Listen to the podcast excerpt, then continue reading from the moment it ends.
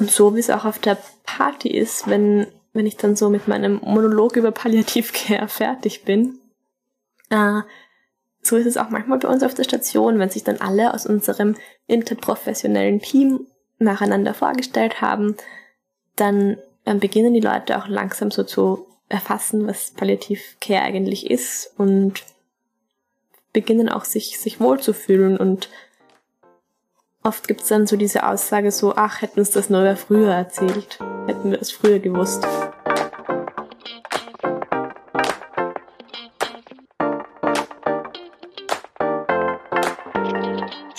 Hallo und herzlich willkommen zur zweiten Folge von Hoch Palliativ, dem Podcast durch die Höhen und Tiefen der Palliative Care in Österreich. Ich bin Lea, Palliativmedizinerin in Ausbildung, und neben mir sitzt Eva, Professorin für Palliativmedizin. Hallo Eva. Hallo Lea. Wir befinden uns an unterschiedlichen Punkten unserer Karriere, aber wir teilen eine Leidenschaft, mit so vielen Menschen wie möglich über Palliative Care zu sprechen. Heute wollen wir über ein, ein wichtiges Kernthema oder eine wichtige Kerneigenschaft des Palliativ-Care-Teams sprechen, nämlich die Interprofessionalität. Professionell, multiprofessionell oder interdisziplinär. Hier gibt es sehr viele verschiedene Begrifflichkeiten, die, glaube ich, im Alltag Verwirrung stiften können, und diese Begriffe möchten wir gerne beschreiben. Genau, wir verwenden diese Begriffe eigentlich oft ja synonym oder und wissen eigentlich auch selber gar nicht, was jetzt multiprofessionell bedeutet oder interprofessionell und ob es eigentlich das Gleiche ist. Deshalb haben wir ein bisschen ähm, recherchiert und haben herausgefunden, dass es eigentlich schon wichtig ist, diese Begriffe abzugrenzen, weil nur wenn man weiß, quasi in welchem Team man arbeitet, ähm, kann man auch richtig in diesem Team zusammenarbeiten. Und da habe ich zum Beispiel gefunden, dass multiprofessionell bedeutet eher eine, eine klarere Abgrenzung zwischen den einzelnen Berufsgruppen, ähm, die quasi nebeneinander arbeiten. Und jeder hat so seine eigene Perspektive auf die Sache, und es entsteht dann keine übergreifende Gesamtschau. Und bei interprofessionell ist es dann eher so, dass zwar jeder seine Kompetenzen hat in den unterschiedlichen Berufen, aber durch Austausch und Interaktion wird dann quasi ein, eine gesamte Lösung oder Entscheidung getroffen, die, die jede einzelne Gruppe nicht für sich hätte können. Genau, und die, die Professionsgrenzen werden wechselseitig anerkannt, aber auch überschritten. Also, ja. Grundsätzlich ist es so in einem Palliativteam, dass ein großes Verständnis füreinander besteht, dass man sich respektvoll begegnet, dass wir darauf achten, dass wirklich jede Berufsgruppe sich einbringen kann und sagen kann, was sie glauben, was man in der individuellen Situation verbessern kann für einen Menschen, der palliativ betreut wird. Und das ist, glaube ich, auch im Alltag die große Herausforderung, dass es da ganz unterschiedliche Konzepte gibt und natürlich jede Berufsgruppe auf das achtet, was sie oder er am besten kann und auch täglich erlebt. Hast du das Gefühl eher, dass das gut funktioniert im Alltag, die Zusammenarbeit? Ich glaube, es kommt auch immer auf die Situation an. Also es ist sicher, in vielen Situationen funktioniert es gut, und manchmal merkt man dann halt schon, dass jeder so an, an seine Grenzen kommt oder auch seine Grenzen ein bisschen überschreitet. Aber das ist, ist ganz normal so, finde ich, und, und gut so, wie es läuft. Wir haben viele, viele Teambesprechungen zum Beispiel, wo wir uns dann wieder, wieder so auf einen, einen Pfad irgendwie einigen. Ich glaube, es ist auch wichtig, dass wir einen Überblick geben über die Teile des interprofessionellen Palliativteams, über die unterschiedlichen Teammitglieder, die es in einem Palliativteam gibt. Genau, jetzt haben wir so quasi geklärt, dass wir als Palliativteam interprofessionell sind. Ähm, und was bedeutet das jetzt eigentlich? Wer ist da jetzt so der Mitspieler, die Mitspielerin? Den größten Teil in jedem Palliativteam wahrscheinlich nimmt die Pflege ein, also die Pflegekräfte, diplomierte Gesundheits- und Krankenpflegepersonen und Pflegefachassistentinnen. Die kümmern sich wirklich Tag und Nacht ähm, um das Wohl der Patientinnen und auch ihre An- und Zugehörigen. Wie auch in den anderen Berufsgruppen ist eine Spezialisierung und die Erlangung eines Masters für Palliative Care möglich. Viele machen eine solche Ausbildung. Die Ausbildung ist teilweise interprofessionell, wo man zusammen eine Ausbildung macht und spezialisiert sich dann immer mehr in die unterschiedlichsten Berufsgruppen. Ja, und ich habe auch das Gefühl, in den letzten Jahren durch diese neue Berufsgruppe der Pflegefachassistentinnen ist da auch ein bisschen eine, eine Rollenumverteilung oder Neuzuteilung, weil es einfach vor allem in der Pflege oft immer mehr Aufgaben gibt, die von der Pflege übernommen werden, ist eben diese neue Gruppe geschaffen worden, die wirklich so für primär die pflegerischen Tätigkeiten und Handlungen zuständig sind, sodass sich dann die diplomierten Gesundheits- und Krankenpflegepersonen auf andere wichtige Dinge fokussieren können. Aber ich glaube, es ist so schwierig, quasi von ärztlicher Seite so viel darüber zu sprechen. Ich glaube, das ist das Beste, wenn wir dann jemanden einladen. Jemanden einladen, genau. Also wenn wir da jetzt einfach nur einen kurzen Überblick geben und dann die Personen selber über ihre Erfahrungen sprechen lassen. Genau, von ärztlicher Seite können wir vielleicht als Ärztinnen sprechen, dass wir die Möglichkeit haben, ein Palliativdiplom der österreichischen Ärztekammer zu absolvieren, dass wir ebenso die Möglichkeit haben, einen Master of Palliative Care zu machen und dass es eine Spezialisierung im Bereich Palliativmedizin gibt. Diese Spezialisierung dauert achtzehn Monate und die häufigsten Grundfachrichtungen, die eine solche Spezialisierung absolvieren, sind Allgemeinmedizin, Innere Medizin, Anästhesie, Neurologie und Pädiatrie. Die Voraussetzung für die Spezialisierung ist auch, dass man das Ärztekammerdiplom für Palliativmedizin erlangt. Vielleicht können wir eine eigene Folge machen über die Spezialisierung in Palliativmedizin und was dafür erforderlich ist. Von ärztlicher Seite ist eine Palliativstation meist internistisch oder anästhesiologisch geleitet. International gibt es da Unterschiede. Manchmal sind es auch Neurologinnen oder Neurologen, die eine Palliativstation leiten. Üblicherweise, häufigst, am häufigsten jedoch, sind es internistische oder anästhesiologische Leitungen. Auch die ärztlichen Teams sind bunt gemischt mit verschiedenen Persönlichkeiten, was wiederum die Möglichkeit eines interdisziplinären Austausches mit sich bringt. Also die Interdisziplinarität zieht sich durch unseren Beruf. Was gibt es noch für Berufsgruppen in unserem Team? Was mir noch ganz kurz eingefallen ist zu den Ärztinnen, ich glaube zum Beispiel in Hospizen ist es ja oft so, dass dann eine Allgemeinmedizinerin ähm, die palliativmedizinische Leitung hat, oder? Wie sind da deine Erfahrungen?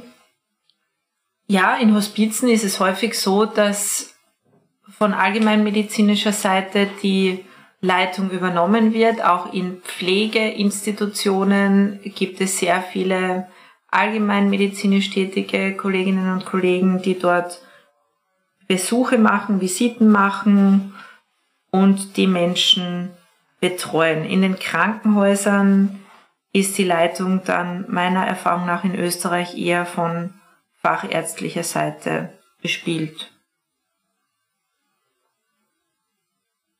Kommen wir zu einer sehr wichtigen Berufsgruppe, nämlich der Berufsgruppe der Physiotherapie. Was macht die Physiotherapie?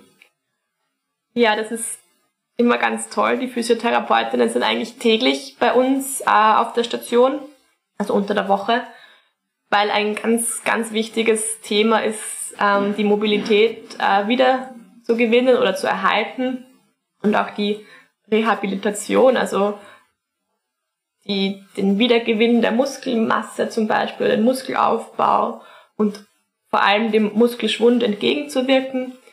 Da gibt es wirklich ganz tolle Therapeutinnen, die täglich kommen und Übungen mit den Patientinnen machen. Auch ein großes Thema bei Palliativpatientinnen ist immer die Fatigue, also diese Müdigkeit, gegen die man quasi nicht ankämpfen kann, Man kann die ganze Nacht durchschlafen, zwölf Stunden oder mehr, macht ständig Mittagsschläfchen und ist immer noch total müde. Das ist einfach oft eine, eine Nebenwirkung oder Begleiterscheinung von einer Krebserkrankung oder einer Tumortherapie sein kann oder einfach auch von jeder anderen chronischen Erkrankung. Und da gibt's wirklich gute Studien, dass wenn, wenn, der, wenn die Fatigue, also diese Müdigkeit, ähm, tumorbedingt oder chemotherapiebedingt ist, dass da die regelmäßige Bewegung und das aus dem Bett kommen wirklich gut gegen diese Müdigkeit wirken, was eigentlich, finde ich, manchmal ein bisschen kontrovers klingt, dass man sich quasi bewegen soll, um, um weniger müde zu sein, aber das ist wirklich eine wichtige Sache, die die Physiotherapeutinnen bei uns immer anregen und auch mh, durchführen. Ja, Bewegung aktiviert auch. Es gibt den Spruch Tango statt Fango. Die österreichische Seele ist es ja gewohnt, eher sich passiv durchkneten zu lassen oder Massagen in Anspruch zu nehmen, ist natürlich etwas sehr Angenehmes. Aber Aktivierung ist unglaublich wichtig für Menschen, die schwer krank sind, eben um Muskulatur aufzubauen, weil wer keine Muskeln hat, ist automatisch infektanfälliger und geschwächter. Sie sind auch eine wirklich beliebte Berufsgruppe bei uns auf der Station, habe ich den Eindruck. Wenn die Physiotherapie kommt, dann hat man das Gefühl, es herrscht eine gewisse Motivation bei den Leuten, vielleicht auch deswegen, weil die Physiotherapie dazu beiträgt, täglich ein gewisses Programm zu machen. Und ich glaube schon, dass Menschen in Extremsituationen Rhythmus und Stabilität brauchen. Und die Physiotherapie sagt dann, wir haben jetzt zwanzig Minuten miteinander und da machen wir ein bestimmtes Programm. Und ich glaube, dass genau das den Leuten gut tut, dass sie wissen, diese zwanzig Minuten gehören jetzt mir und da kann ich etwas zur Kräftigung meiner Muskulatur oder zur Verbesserung meiner Atemmuskulatur beitragen und machen.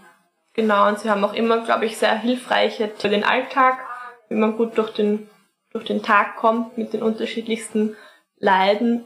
Eine ganz große Angst von Palliativpatientinnen ist auch immer die Atemnot, über die wir auch dann in einer der kommenden Folgen äh, sprechen werden.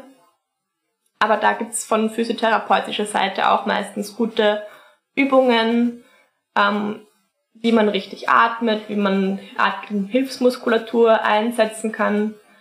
Dass zum Beispiel, wenn das Gehen schwer fällt, weil zu wenig Atem da ist, ähm, Hilfsmittel wie ein Rollator oder so einfach nur helfen können beim Atmen und gar nicht beim, beim Gehen, weil man dadurch quasi sich aufstützen kann und dann die Atemhilfsmuskulatur einsetzen kann. Das finde ich auch immer ganz spannend und da lernt man auch täglich, finde ich, Neues dazu, wenn man da manchmal so ein bisschen dabei ist oder zuschauen kann. Sieht, wie sie sich über den Gang bewegen mit den diversen Hilfsmitteln. Einen Rollator kann man für alles Mögliche nutzen, habe ich gelernt, auch als Ablagefläche für diverse Utensilien. Und auch das ist ganz interessant, einen Menschen in Bewegung zu sehen, weil wir von ärztlicher Seite die Leute ja oft im Bett sehen, liegend sehen, dann sagen sie, mir geht's gut und dann überschätzen wir ihre Kraft und ihre Stabilität und schätzen ihren sogenannten Performance-Status, das ist ein Begriff aus der Medizin, wo man mehr oder weniger die Fitness von jemandem einschätzt, schätzen wir häufig sehr, sehr gut ein. Plötzlich sehen wir, dieser Mensch kann sich kaum auf die Toilette bewegen, geht ganz langsam, schafft kaum eine Runde über den Gang und das gibt uns dann auch Einblick darin, dass wir vielleicht mit gewissen Therapien zurückhaltend sein sollten, weil diese Person doch viel schwächer ist, als man glaubt. Und ich finde auch, der Bereich der Physiotherapie ist auch ein Bereich, wo so Interprofessionalität, aber auch Interdisziplinarität sich ein bisschen überschneiden, weil die Interdisziplinarität, also das Zusammenarbeiten mit anderen Fachrichtungen, spielt auch oft eine äh, große Rolle. Zum Beispiel die physikalische Medizin entscheidet dann immer, ob es jetzt quasi sinnvoll wäre, dass jemand eine Lymphdrainage bekommt oder bekommen kann. Sind wir ja wirklich ein bisschen verwöhnt in so einem großen Haus, dass wir da immer auf so viele Kolleginnen zurückgreifen können, die uns helfen in diesen Entscheidungen. Dann haben wir im Team noch Psychologinnen, die teilweise auch eine psychotherapeutische Ausbildung haben. Diese Psychologinnen und Psychologen stehen für Gespräche zur Verfügung, für unterstützende Gespräche, für Entlastungsgespräche, und zwar nicht nur für die Patienten selbst, sondern auch für deren Umfeld, für deren Angehörige, für den Freundeskreis. Wichtig ist wahrscheinlich auch zu betonen, dass diese Betreuung über den Tod hinaus möglich ist. Also manchmal wünschen sich Menschen auch im Nachhinein Gespräche, weil Fragen auftauchen, die man sich vielleicht vorher nicht auszusprechen getraut hatte, oder weil es darum geht, mit Trauer umzugehen. Das ist, finde ich, ganz, ganz essentiell, gerade bei schwerkranken Menschen anzuerkennen, dass diese Menschen eine Psyche haben. Genau, ich habe manchmal das Gefühl, der Begriff Psyche ist für die Menschen mindestens genauso gruselig wie Palliativmedizin, weil man sich einfach am Anfang noch gar nichts darunter vorstellen kann. Auch bei den Aufnahmen erkläre ich unseren Patienten immer, wie unser Team so ausschaut und dass alle halt quasi täglich vorbeikommen werden und sich vorstellen werden und sagen, wer sie sind. Und dass sie einfach dem gegenüber offen sein können und schauen können, was, was so passiert mit den einzelnen Menschen. Und da haben sie immer am meisten Angst, wenn, wenn ich so Psychologe sage oder so. Also, oder Seelsorge, oder Seelsorge. Das löst auch oft ja, und Distanz aus. Aber irgendwie trotzdem im, im, im Laufe der, der Zeit kommen dann Leute drauf, dass das eigentlich, eigentlich eine tolle Möglichkeit ist, sich mit sich selbst und, und dem Kommenden auseinanderzusetzen.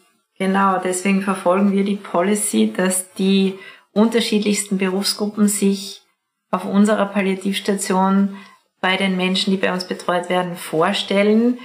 Und wir nicht von Anfang an sagen, wollen Sie den Psychologen, wollen Sie die Seelsorge, weil wir das Gefühl haben, das wird den Menschen oft zu viel. Und wenn dann eine Person vor einem steht und sagt, ich bin X Y, entsteht häufig eine Beziehung. Und jemand, den man vielleicht vorher abgelehnt hätte, nur aufgrund der Berufszuschreibung, wird dann plötzlich zu einer sehr, sehr wichtigen Person in der weiteren Betreuung. Also Palliative Care bedeutet auch Beziehung. Genau, und um diese Beziehungen geht es bei der Sozialarbeiterin häufig. Die Sozialarbeiterin hat wirklich eine wichtige Kernrolle. Die schaut sich die, das Umfeld der Patientinnen an und die ganzen familiären Beziehungen, wer zu Hause unterstützen könnte in der, in der Pflege, in der weiteren Versorgung.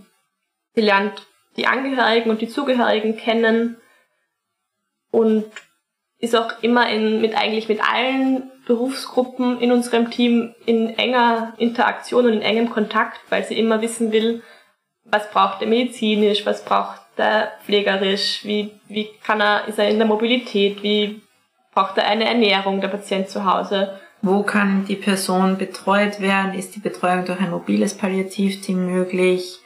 Wird es eher eine Pflegeeinrichtung werden? Wird es eher ein Hospiz werden? Wie sind die finanziellen Möglichkeiten? Also die Sozialarbeiterin hat eine unglaublich bedeutende Rolle, weil, wie wir bereits in unserer ersten Folge erwähnt haben, die Aufenthaltsdauer auf einer Palliativstation begrenzt ist auf einen Zeitraum von etwa drei Wochen und es ganz wesentlich ist, während dieser Zeit eine optimale weitere Versorgung zu organisieren. Genau, und einer der Grundsätze der Palliative Care, wie wir auch schon öfter erwähnt haben, ist ja die, die Versorgung der Betroffenen im bevorzugten Bereich. Und das ist in den meisten Fällen auch das eigene Zuhause. Wen haben wir noch in unserem interdisziplinären Team? Wir haben noch die Diätologie.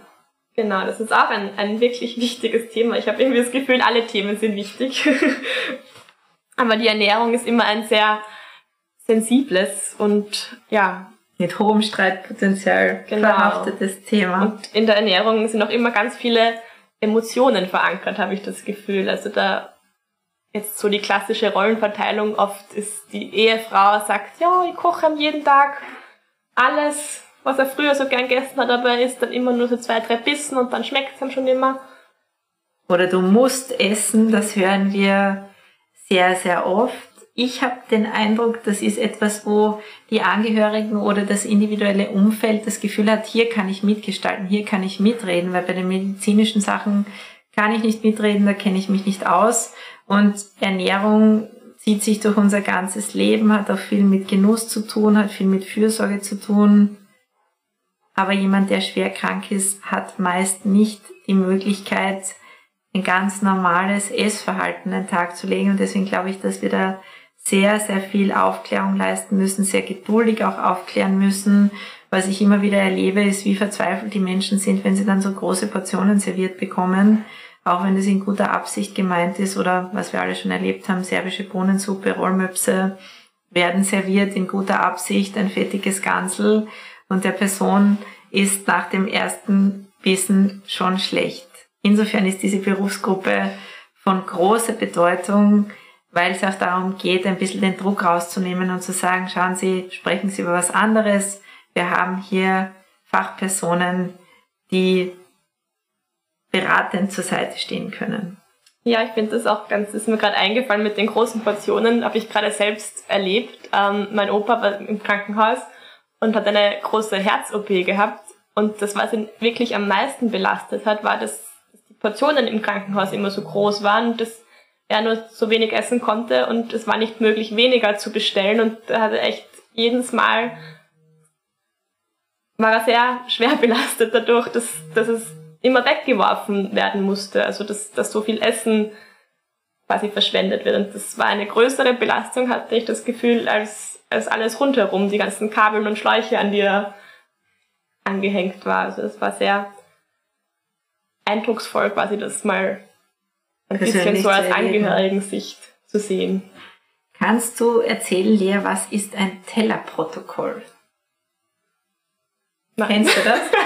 Sehr gut, wenn du das gar nicht kennst.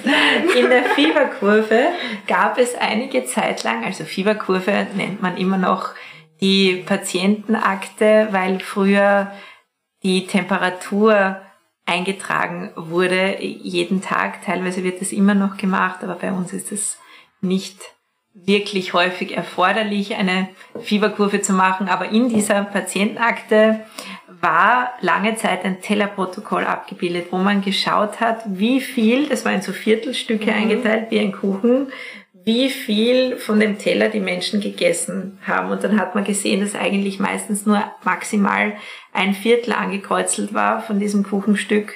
Und irgendwann sind wir davon abgekommen und haben gemerkt, das braucht man. Man sollte den Menschen das schon so servieren, weil es heißt ja, das Auge isst immer mit. Und wenn da so eine große Portion kommt, ist das eher verstörend und frustrierend für Leute, die nicht viel Appetit haben. Und dann braucht es wieder die palliative ärztliche und pharmakologische Kompetenz, da können wir sicher in einer eigenen Folge darauf eingehen, wie kann ich Appetit anregen und welche Maßnahmen gibt es dafür. Mhm. Und Ernährung ist ja auch je nach, je nach ähm, Krankheitsphase oder je nach Lebensphase unterschiedlich. Also das ist, denke ich, auch eine, eine Sache, wo wir von ärztlicher Kompetenz sprechen können, die wir mit der Diätologin gemeinsam entscheiden, ob zum Beispiel wer auch eine zusätzliche Ernährung braucht, was meistens laut der aktuellen Studienlage, wenn die Lebenserwartung länger als sechs Monate ist, dann wäre zum Beispiel eine künstliche zusätzliche Ernährung anzudenken, wenn man zum Beispiel Patientinnen hat, die unter Kachexie leiden, also unter, unter Muskelschwund.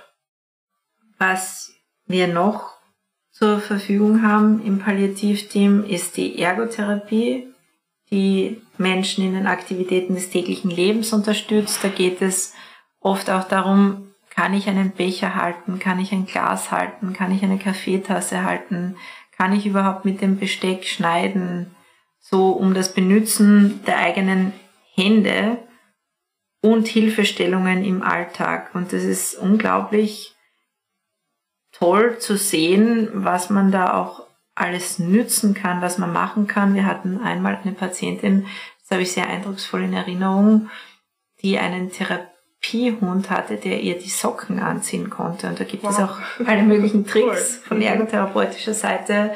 Wie kann ich einen Socken anziehen? Wie komme ich in die Hose? Wie kann ich mir einen Knopf zumachen? Wie ist es, wenn ich einen geschwollenen Arm habe, wo sich zum Beispiel einen Lymphstau entwickelt hat.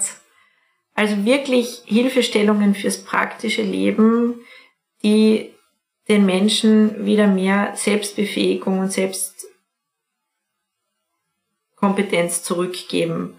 Rehabilitare heißt ja wiederbefähigen. Das bedeutet, eine Wiederbefähigung zu ermöglichen, dass man im Alltag besser zurechtkommt und dass man nicht so abhängig von anderen Menschen ist.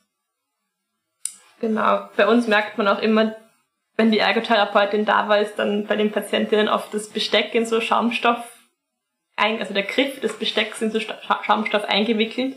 Das sind einfach so, so, so manchmal so einfache Dinge, die uns allen gar nicht auffallen würden, aber durch zum Beispiel bestimmte Therapien, Chemotherapien, nimmt halt die Feinmotorik, kann abnehmen und dann, dann kann man das, das Messer oder die Gabel nicht mehr so gut halten und dann wird es so durch, durch Schaumstoff irgendwie dicker gemacht oder greifbarer gemacht und dann fällt das Essen auch wieder einfacher und ist auch selbstständig möglich. Finde ich immer sehr, sehr spannend und wird auch immer gut angenommen und als positiv angenommen. Wird gut angenommen, weil es den Leuten dazu verhilft, im Alltag besser zurechtzukommen.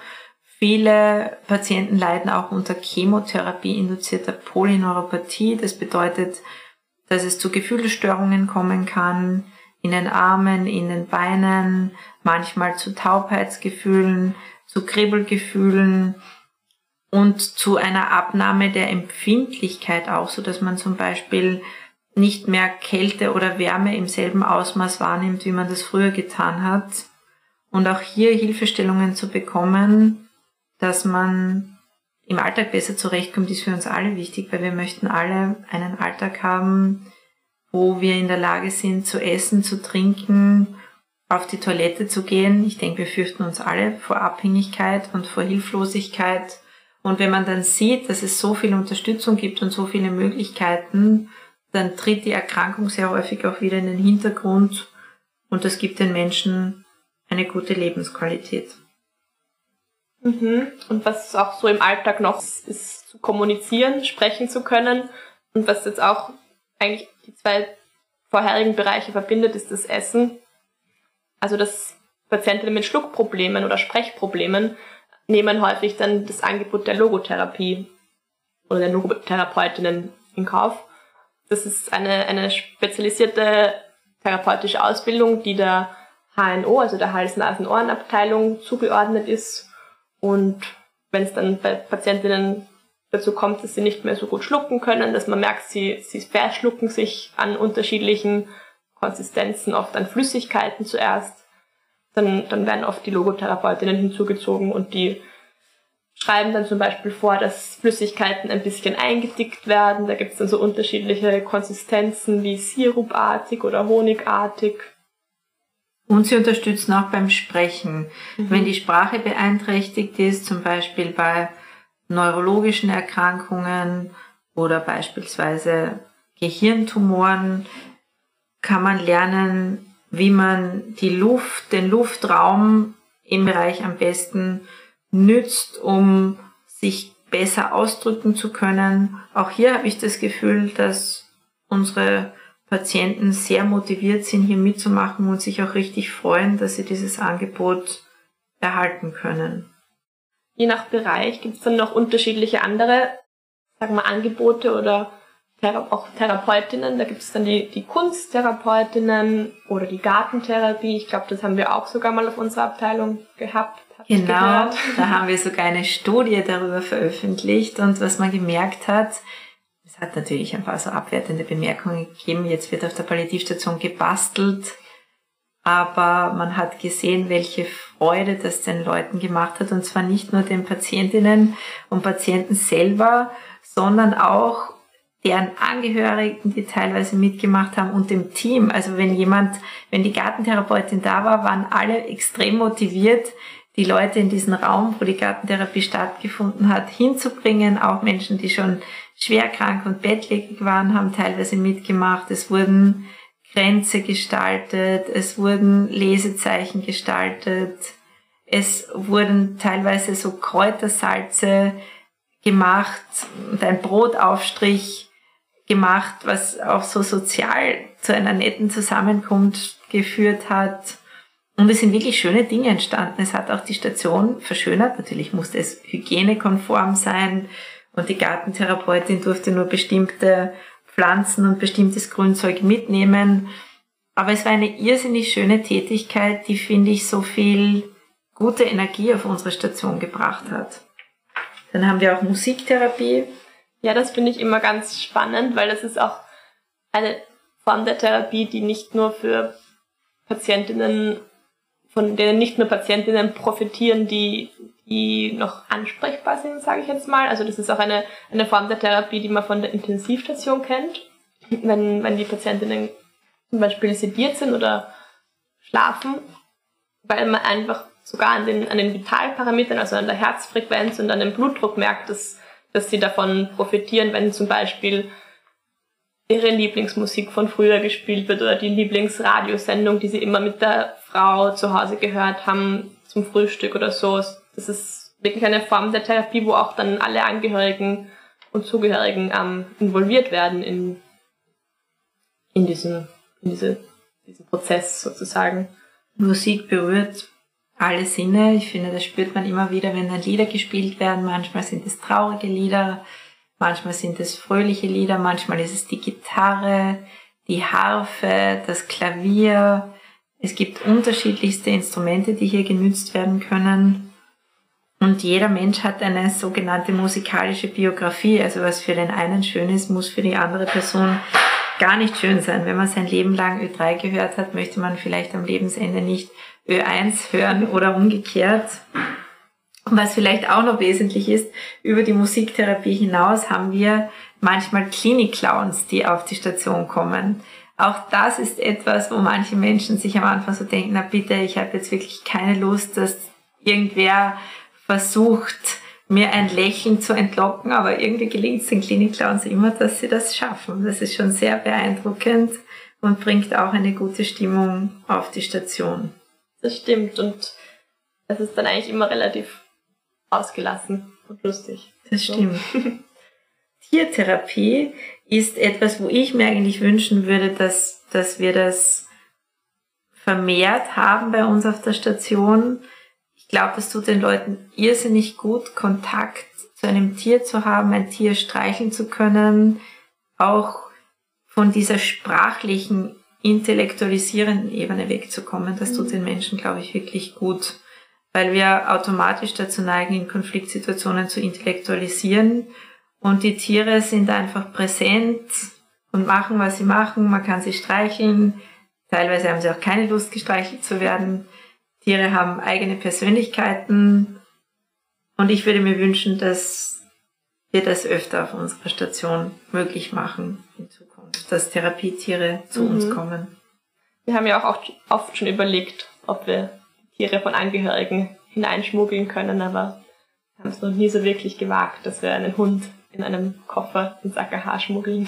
Ja, wir versuchen dann, seinen Mittelweg zu finden und die Leute mit dem Bett rauszuschieben auf Ebene drei, wo bei uns im A K H es möglich ist, rauszufahren ins Grüne und da eine Begegnung möglich zu machen mit den eigenen Tieren. Das war natürlich während der Pandemie nicht möglich, aber jetzt werden wir da sicher kreative Lösungen finden für die und, Zukunft. Und ich glaube, es gibt ja auch andere Einrichtungen. Ich weiß jetzt zum Beispiel vom Hospiz Rennweg, die haben, glaube ich, zwei, die haben zwei Katzen. Katzen. Also ja. Das ist immer sehr, sehr spannend. Und es gibt sogar, genau, es gibt sogar eine Arbeit über Oscar the Cat. Das ist eine Katze, die sich immer in die Betten gelegt hat, wo die nächste Person dann verstorben ist. Also die Katze war so ein Indikator dafür, wer wird als nächstes versterben. Und jeder wusste schon, wenn Oscar the Cat sich in dieses Bett legt, dann wird diese Person als nächstes versterben. Ich glaube, das war sogar eine Publikation im New England Journal of Medicine oder im Lancet, wenn mich nicht alles täuscht. Also wirklich interessant, welche Sensibilität die Tiere auch haben. Mhm. Was gibt es zur Seelsorge zu sagen, liebe Lea? Ja, genau, die Seelsorge oder jetzt Spiritual Care auch genannt oft, spielt für viele Menschen auch oft eine große Rolle und eine wichtige Rolle. Und viele, so wie bei der Psychologie, wissen noch gar nicht, dass es eine, eine wichtige Rolle für sie spielt. Aber eine, eine der Berufsgruppen, die quasi einfach kommt, sich vorstellt. Und eigentlich habe ich Seelsorgerinnen immer sehr als offene Personen erlebt. Also kommen einfach und sagen, hallo, ich bin der und der, stellen sich vor und, und sind aber jetzt nicht irgendwie so, wie man sich's vielleicht denken würde, so missionierend oder, oder wollen irgendwas, genau, dogmatisch, sondern sitzen oft einfach da und schauen einfach, was, was so kommt von den, von den Personen. Genau, und setzen sich damit auseinander, was dieser Mensch auch für Vorstellungen hat vom Leben, für Werte, für Vorstellungen auch vom Sterben, ob die Menschen gläubig sind oder vielleicht agnostisch, dass sie sagen, ich habe für mich noch nicht herausgefunden, was ich glauben kann. Da habe ich sehr häufig die Erfahrung gemacht, dass gerade die Leute, die gesagt haben, ich bin agnostisch oder ich bin atheistisch, dass gerade die dann eine sehr gute Bindung zur Seelsorge hatten, weil sie gerne über das Leben philosophiert haben und über die eigenen Werte. Und ich empfinde die Seelsorgenden auch als sehr wertvolle und sehr reife Menschen, die einen völlig anderen Blick auf die Dinge legen und uns manchmal auch auf unsere eigene Betriebsblindheit hinweisen, dass wir in den Dingen vielleicht im Laufe der Zeit zu wenig Mystik sehen, und die Seelsorge bringt für mich wieder so ein bisschen einen mystisch-spirituellen Gedanken in den Alltag ein, der wichtig ist, wenn es um das Lebensende geht, weil ich glaube, das Lebensende ist ganz was Existenzielles. Noch niemand hat sich keine Gedanken über Sterben und Tod gemacht. Genau, also wie gesagt, es ist dann quasi nicht wichtig, ob eine Person religiös ist, aber es, wenn zum Beispiel der Wunsch besteht, gibt es von den unterschiedlichsten Religionen seelsorgende Personen. Genau, unterschiedliche Konfessionen sind möglich. Man kann für diese unterschiedlichen Konfessionen eine Betreuung anfordern, und ich habe den Eindruck, dass das in der Praxis auch immer sehr gut und sehr rasch und sehr unkompliziert funktioniert und eine große Stütze sein kann. Was wir noch haben, und was eine ganz zentrale Rolle spielt in der gesamten Geschichte von Hospiz und Palliative Care, sind ehrenamtliche Mitarbeitende. Viel Hospiz- und Palliative Care-Arbeit ist ja aus dem Ehrenamt entstanden und musste mühselig aufgebaut werden. Es ist in vielen Bereichen immer noch Pionierarbeit, und ohne die ehrenamtlichen Mitarbeitenden wäre vieles nicht möglich. Also vielen Dank an dieser Stelle an alle ehrenamtlichen Mitarbeitenden, die regelmäßig in Hospiz- und Palliativinstitutionen tätig sind. Ich finde, auch das sind ganz unterschiedlichste Menschen mit unterschiedlichem Background. Manche sagen, ich hatte ein gutes Leben, ich möchte was zurückgeben. Es gibt unterschiedliche Motivationen, warum die Ehrenamtlichen diese Arbeit machen. Wesentlich zu betonen ist, wenn man ehrenamtlich tätig sein will in einer Hospiz- oder Palliativeinrichtung, braucht man eine Ausbildung zum Hospiz- und Trauerbegleiter. Das dient auch ein bisschen dazu, zu überprüfen, ob diese Menschen sozusagen nicht ein Helfersyndrom haben und sagen, ich habe selber so schlimme Dinge erlebt, bei mir sind so viele Leute weggestorben und ich habe das eigentlich nicht verarbeitet und jetzt möchte ich selber mit Sterbenden arbeiten. Weil da muss eine gewisse Sicherheit auch gegeben sein, dass diese Menschen diese Betreuung auch machen können und dass sie dieser Betreuung auch gewachsen sind. Genau, und was wir auch noch haben und was, glaube ich, für uns einzigartig ist in Österreich, ist eine äh, sogenannte Sterbeamme. Lebens- und Sterbeamme. Lebens- und Sterbeamme, okay. Ich tue mir da immer ein bisschen schwer, das zu erklären, was, was, das, für ein, was das ist, weil das klingt irgendwie mal arg. Ich sage immer, es ist so, so wie, eine, wie eine Hebamme, aber am, am Lebensende, also bin auch nie ganz sicher, ob das die Ingrid dann freuen würde. Also Ingrid heißt unsere Sterbeamme, Lebens- und Sterbeamme. Ähm, aber wir werden sie auf jeden Fall, weil das wirklich eine einzigartige Sache ist, mal zu uns einladen und sie selbst befragen. Genau, sie erzählen lassen, was, was sie eigentlich tut und wie sie sich beschreiben würde. Genau, das ist ein guter Teaser. Und man erkennt anhand der unterschiedlichsten Berufsgruppen, wie viel Potenzial in so einer Betreuung steckt, weil alle diese Menschen in ihren unterschiedlichen Professionen dazu beitragen möchten, dass es einem einzelnen schwerkranken Menschen besser geht. Und wir sehen, finde ich, tagtäglich, dass es funktioniert. Manchmal frage ich mich auch, was war es jetzt genau? Aber ich denke, es ist tatsächlich diese Intelligenz der Gruppe, dass jede Person sich etwas überlegt und aus diesen kleinen Bausteinen und Puzzleteilen entsteht dann etwas Größeres Ganzes. Genau, und was jetzt nicht so unbedingt speziell für das Palliativteam ist, aber die Rolle will ich auch nicht unbedingt vermissen oder vergessen, sind das Administrative und das Reinigungspersonal. Also was zum Beispiel Sekretärinnen bei uns oft abfangen müssen, die Gespräche, die telefonisch reinkommen, sind oft emotionsgeladen. Und da eine, eine, eine Buffer oder eine Barrierefunktion da und filtern diese, diese Anrufe. Und auch das Reinigungspersonal baut oft eine, eine, eine enge Beziehung zu den Betroffenen, zu den, zu den Angehörigen auch auf. Das Reinigungspersonal ist bei uns auch gleichzeitig das Servicepersonal. Das bringt das Essen und holt das Essen oder bringt Getränke. Da Da entstehen wirklich oft sehr, sehr enge, enge Kontakte und, und enge, ja, Verhältnisse, die wir, die wir vielleicht oft gar nicht so im Team wahrnehmen. Ja, weil manche Menschen das Krankenzimmer ja gar nicht mehr verlassen. Man kann das nennen, die letzten zwei Quadratmeter der Kontrolle, und sich irrsinnig freuen, wenn Frühstück, Mittagessen, Abendessen kommt. Nicht immer auf das Essen selbst, weil es manchmal zu viel sein kann, aber auf diesen Rhythmus. Und da bekommt das Servicepersonal natürlich auch mit, wie ist jemand gelaunt, hat diese Person Schmerzen, hat diese Person Atemnot, wer sitzt am Bett, gibt es hier Kinder, gibt es Angehörige, und da spüren wir schon sehr oft, dass das Servicepersonal sehr viel mitbekommt, weil die Menschen ja länger bei uns betreut werden und nicht nur ein bis zwei Tage. Und ich glaube, da muss man auch eine Sensibilität entwickeln, zu spüren, wenn jemand vielleicht Redebedarf hat, weil das nicht so vertraut ist, wenn man noch nicht so lange in diesem Bereich arbeitet und mit schwerkranken Menschen zu tun hat. Genau, und das ist auch ein, finde ich, geht eindeutig über die Job Description, sage ich jetzt mal, hinaus.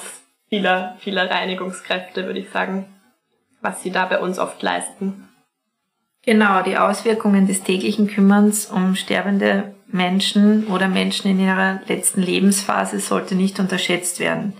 Es kann für alle Personen, die im Palliative Care Bereich arbeiten, unter anderem Stress bedeuten, je nach Lebenssituation. Manche Menschen gehen einem nahe, weil sie an das eigene Privatleben erinnern. Bei dir jetzt vielleicht, Lea, im Moment dein Opa, wenn jetzt jemand im Alter deines Opas wäre.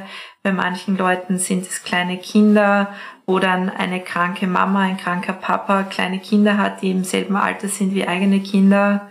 Ich glaube, da müssen wir immer wieder reflektieren und uns überlegen, was macht das mit mir, was löst das in mir aus, warum bin ich hier besonders betroffen, warum bin ich hier vielleicht besonders distanziert.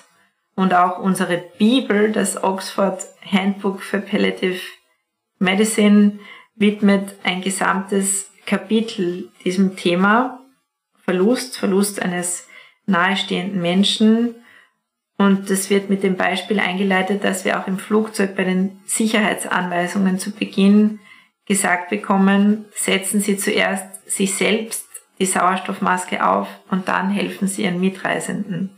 Das bedeutet, wer Halt geben will, braucht selbst Halt und braucht selbst eine Kraftquelle. Gibt es da eine Kraftquelle, die du nennen kannst, wo du Kraft tankst für deinen Alltag? Hm, also das ist, ich glaube, es, es gibt nicht eine Kraftquelle, es gibt mehrere Kraftquellen. Und ich würde sogar wirklich jetzt für den klinischen Alltag eine der Kraftquellen äh, unser Team nennen, weil, weil auch Dinge nur besprochen werden können mit den Menschen, die die Sachen ähnlich erlebt haben oder ähnlich erleben. Also der, der tägliche Austausch mit Kolleginnen ist auf jeden Fall eine, eine wichtige Sache. Äh, darüber hinaus gehe ich auch in Valent-Gruppen, also es sind so Gruppen, wo eigentlich nur Ärztinnen äh, sitzen und sich gegenseitig äh, Situ- Situationen oder Begegnungen ähm, erzählen und dann darüber reflektieren, welche Gefühle diese Geschichte ihnen auslöst. Und das habe ich als echt sehr hilfreich ähm, kennengelernt und empfunden. Und dann auch die Abgrenzung, also oder die, die klaren Linien zwischen den einzelnen Tätigkeiten oder Bereichen, dass ich zum Beispiel, wenn ich nach Hause komme, oder auch schon der Heimweg an sich ist für mich eine, eine Art des, des Reinigens oder des Loslassens. Ich merke es zum Beispiel, wenn ich mit dem Fahrrad heimfahre, ist es viel, viel angenehmer, fühle ich mich dann viel befreiter zu Hause, als wenn ich mit der U-Bahn heimgefahren bin. Obwohl es in der U-Bahn auch hilft, dann einfach Musik zu hören oder so abzuschalten von dem, was, was im Alltag passiert ist. Wir reden jetzt eigentlich die ganze Zeit, aber ich glaube, wir haben vergessen zu sagen, worüber wir reden. Also über die Selbstfürsorge, über die Selbstfürsorge sprechen wir sozusagen. Also auch dieses Kapitel im Oxford Handbook heißt äh, Self-Care for Health Professionals, was wirklich ein, ein wichtiges Thema ist. Weil nur wenn man sich um sein eigenes physisches und emotionales und auch spirituelles Wohl kümmert, ist es irgendwie möglich, diese Quality of Care, also diese, diese Qualität der Betreuung für andere zu erhalten, wie auch eben zuerst die Sauerstoffmaske sich selbst aufzusetzen und dann den Mitreisenden. Genau, ich habe auch das Gefühl, dass die Menschen sich jemanden wünschen, wenn sie selbst in einer Extremsituation sind, wünschen sie sich jemanden, der das aushält. Und wir selber können es nur dann aushalten und Kraft geben und Unterstützung geben und Professionalität vermitteln, wenn wir wirklich Kraft in uns haben und unsere Batterien in regelmäßigen Abständen aufladen. Das werden wir auch immer wieder gefragt, wie hält man das aus im Palliativbereich?